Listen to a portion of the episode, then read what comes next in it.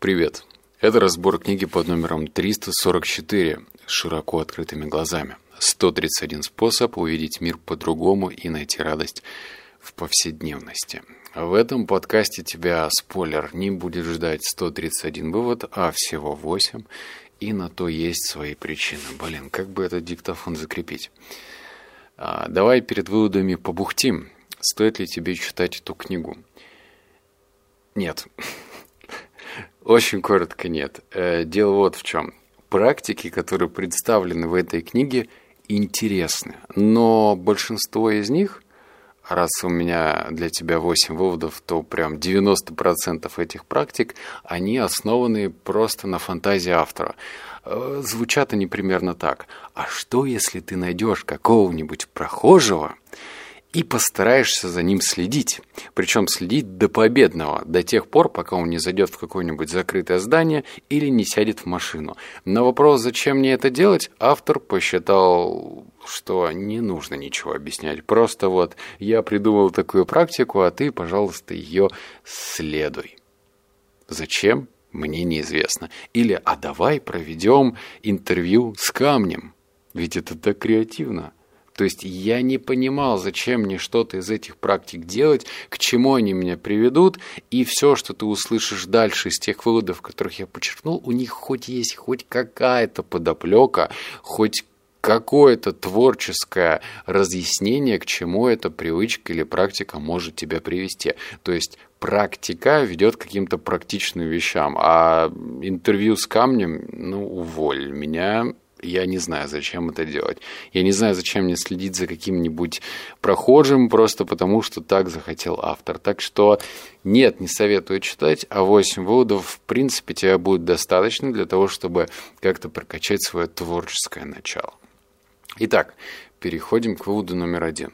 Будьте внимательны. Как-то посоветовала молодым людям Сьюзан Сонтек. Она говорила не только о творческом процессе, но и об образе жизни – Главное – это обращать внимание. Это значит вбирать в себя все, что вы можете, и не позволять оправданиям и тягостным обязательствам, которые скоро на вас возложат, ограничить вашу жизнь. Во внимании заключается жизненная сила. Оно соединяет вас с другими, оно наполняет вас энергией двигаться вперед. Сохраняйте эту энергию.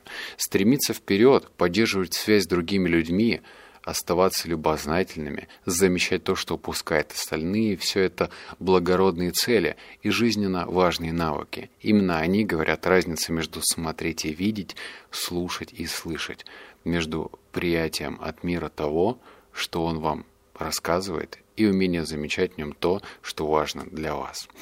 Э, этот э, подкаст будет суховат, потому что мне придется периодически запивать чаем свои выводы. Вот, так что в момент причмокивания, пожалуйста, тоже обмозгуй, что я только что прочитал. Вот э, самый момент это сделать. Про что вывод? Про то, что нам с тобой нужно развивать этот навык. Навык внимания. И внимание, обрати внимание, вот такая тавтология получается, к абсолютно разным деталям. Ты можешь следить за насекомым, потому что это тоже в какой-то мере практика внимания. Ты можешь смотреть, как люди торгуются на рынке. Это тоже практика внимания.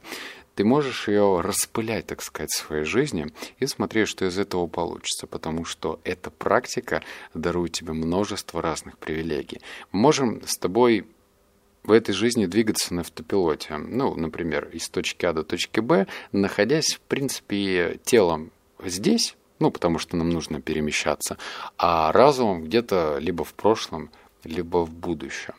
И кажется, что это не приведет нас к счастью, потому что находясь в будущем, ну типа, а где мне найти там деньги за квартплату, точно счастливым не становишься. Или перебирая прошлое, типа, а что, блин, если бы я в момент спора ответил ему так-то и так-то, это тоже не доставляет счастья. Вот номер два. Культивировать умение замечать то, что другие упускают, ощущать очарование реальности, как необычный счастливый дар, решающий фактор для всякого творческого процесса. И когда я говорю творческий процесс, я имею в виду идею, принимая к широкому спектру профессий и занятий.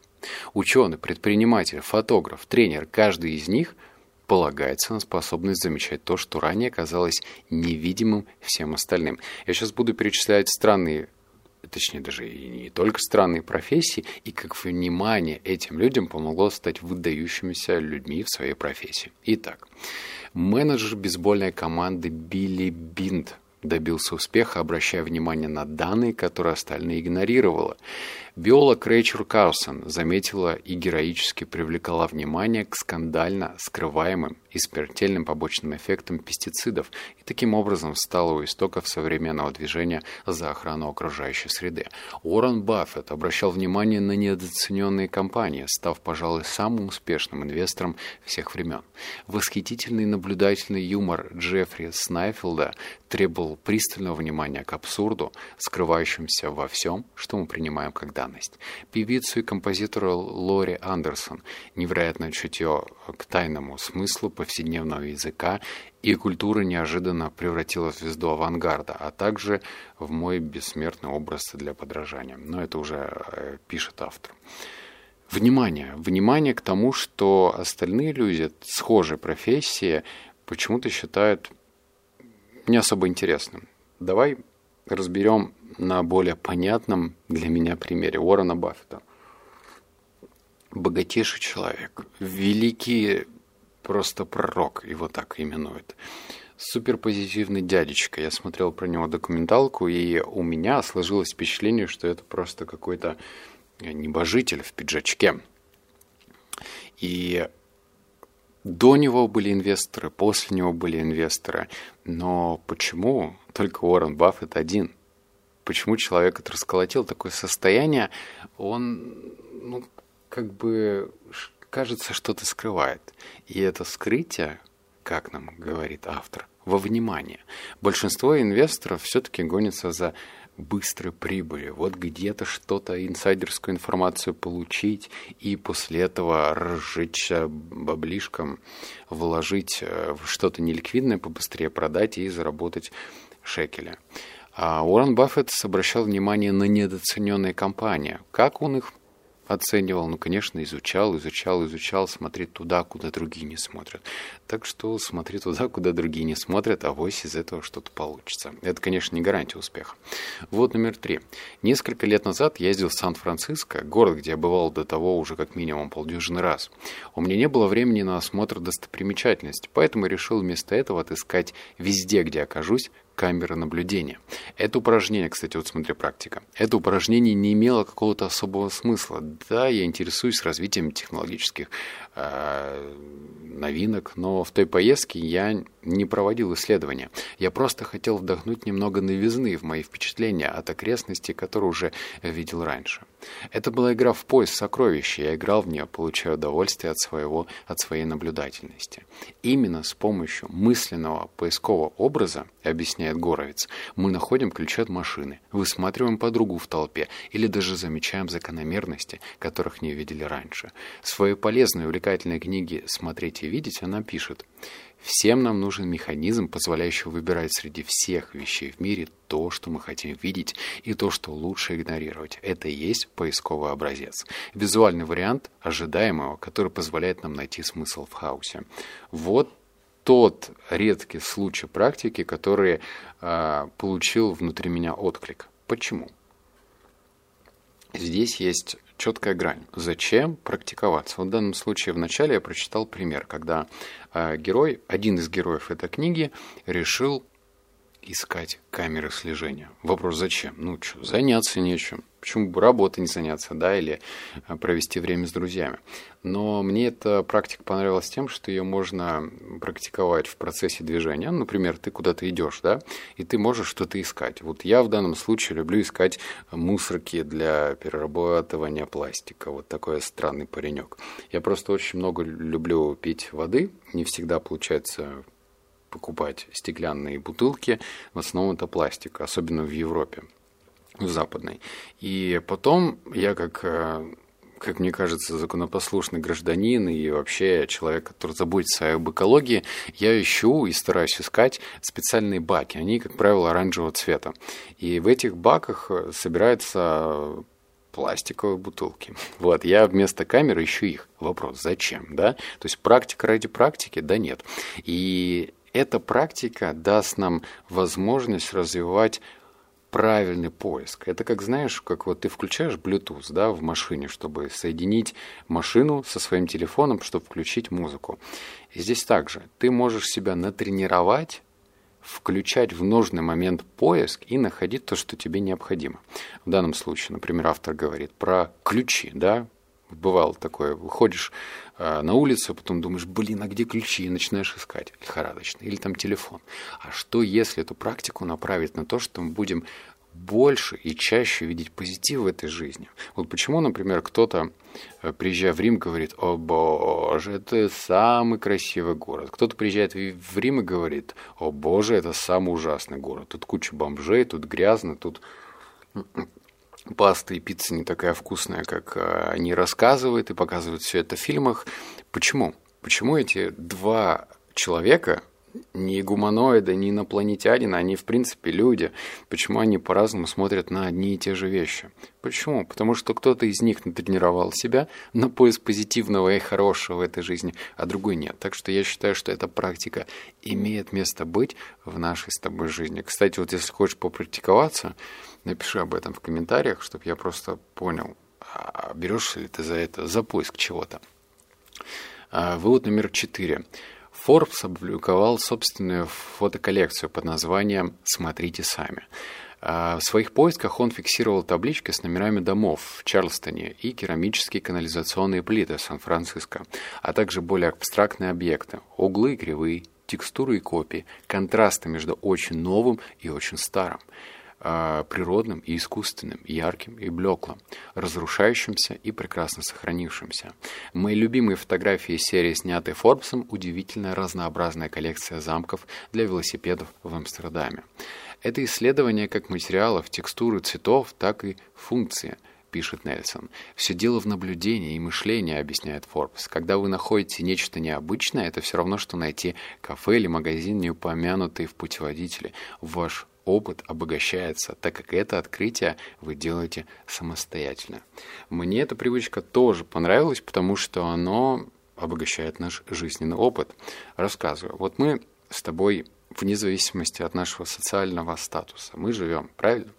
И мы питаемся каждый день, мы ходим на работу, встречаемся с друзьями. Ну, в общем, у нас у всех маршруты плюс-минус одинаковые, правильно?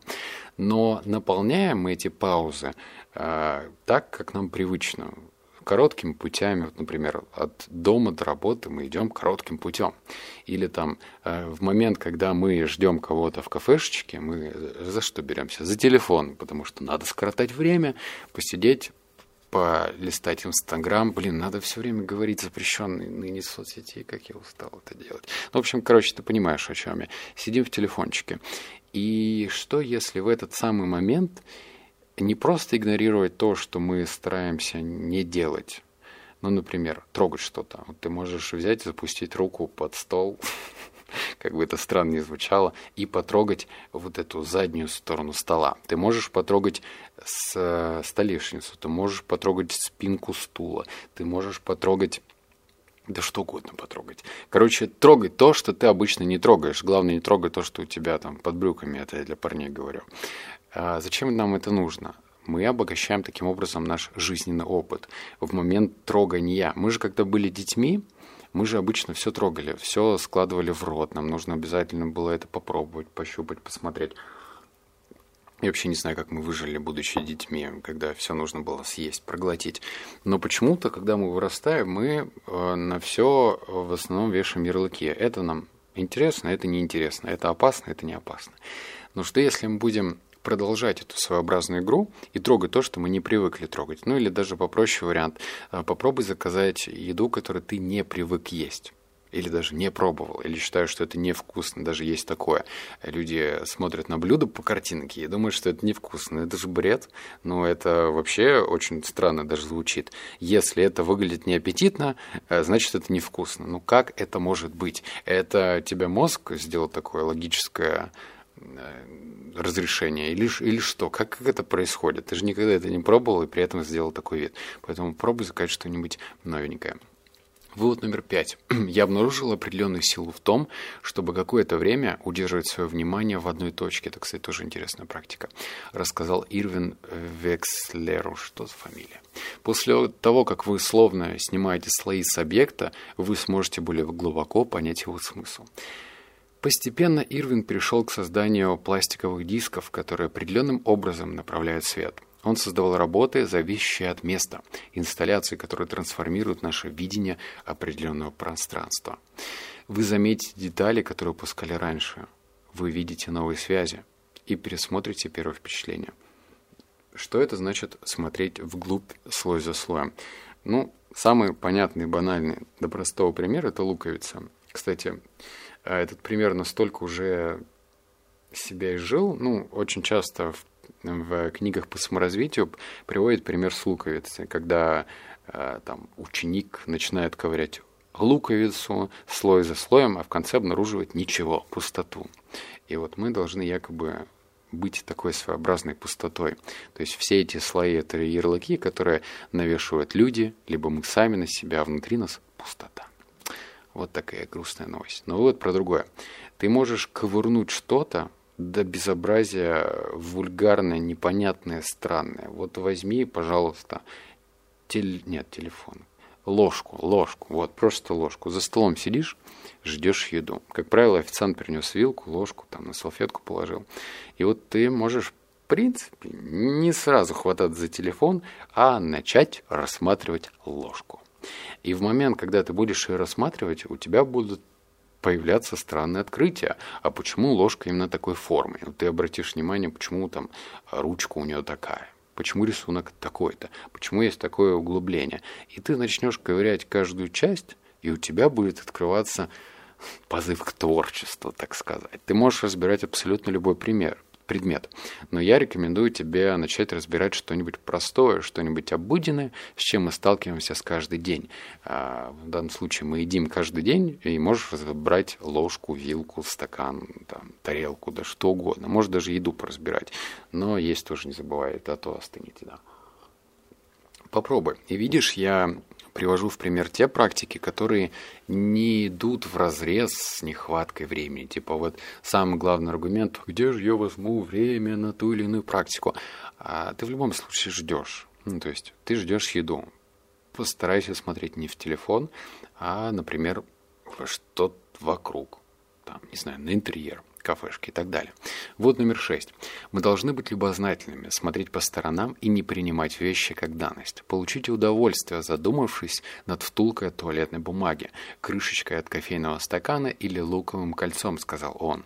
Все это ничуть не хуже какого-нибудь общественного политического журнала объясняет, кто мы такие. Так мы видим больше через малое. Я не уверен, что можно этот вывод прям за чистую монету брать, типа получить удовольствие, задумавшись над втулкой туалетной бумаги. Не могу себе представить человека, который удовольствие в этот момент получает. Но когда мы начинаем размышлять, вот почему тот или иной предмет выглядит так, то потом мы можем э, через логику прийти к, к благодарности тут есть определенная связь. Тот или иной предмет в нашей жизни, он нужен для чего? Для упрощения, правильно? Вот я сейчас пью чай, многие мне, хотя нет, не многие, периодически люди пишут, хватит чмокать в этот в диктофон. Ну, я за один раз записываю подкаст, и я хочу пить чай, извини, пожалуйста, пожалуйста. И вот я смотрю в момент записи на кружку и понимаю, что я вообще в принципе должен быть благодарен тому человеку, который придумал приспособление к кружка. Тут есть ручка, за которой я удобно могу держаться. Тут есть емкость, в которой содержится моя, мой чай, хотел сказать чача. А, в общем, все в принципе удобно. И шероховатости нет, я себе губы не царапаю. В общем, наблюдение – ведет к благодарности. Это офигеть как круто потому что у всего есть последствия, правильно? То есть практика ради практики бесполезна, наблюдение ради наблюдения тоже бесполезно. Наблюдение должно к чему-то вести, к открытию. Вот в данном случае, наблюдая за предметами, обнаруживая что-то э, неординарное, интересное. Хотя оно тоже понятное, простое. Ты же всегда знал, что кружка э, ну, нужна для того, чтобы что-то пить, да? Но когда ты начинаешь размышлять, почему кружка так выглядит, она же могла выглядеть вообще иначе.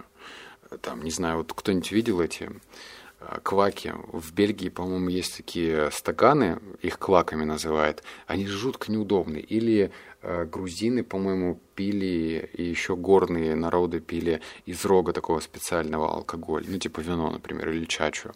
Тоже неудобно. А? Представь, если бы мы все чай пили из этого рога. Капец же было бы. Вот номер семь.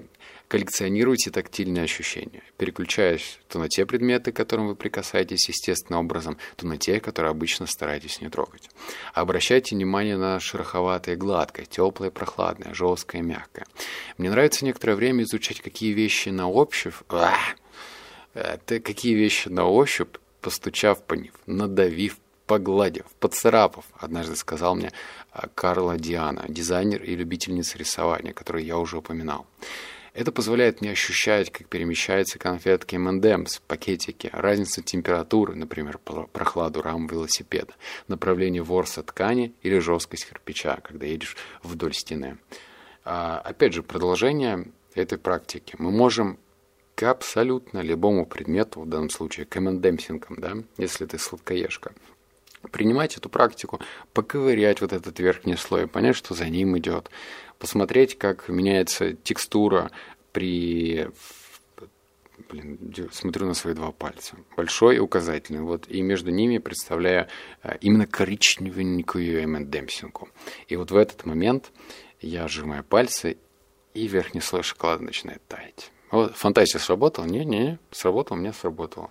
И вот это все добавляет вкуса к жизни. Вот. По-моему, это здорово. Я не уверен, что всегда будешь помнить про эту практику, потому что все равно заботы, они нас догоняют постоянно. У каждого из нас есть свои заботы. У кого-то больше, у кого-то меньше напряги, какие-то головники. И тут, ну, блин, что мне там, поразмышлять над, над, демпсингой? Нет, так это не работает. Нужно себе напоминать первое время для того, чтобы привычка укоренилась. И, наконец, вывод 8. Сет Годин, писатель и преподаватель, предложил очень похожий позитивно-негативный, именно позитивно-негативный способ смотреть на мир, задавая себе вопрос. Этот вопрос я чуть позже расскажу, что это такое. Но сначала смысл его урока в том, что мир вокруг нас полон скрытого потенциала, возможности сделать его лучше. И этот вопрос и привычка про то, как ты сможешь разглядеть определенный потенциал понять его, увидеть, почему, вот, например, некоторые видят какие-то возможности, а ты нет. И тебе кажется, ну, блин, почему не я? И вот эта практика тебе поможет. Давай с тобой вместе наберем 500 комментариев под этой записью, вот прям дружника в Телеграме, что тебе интересна эта практика, напиши.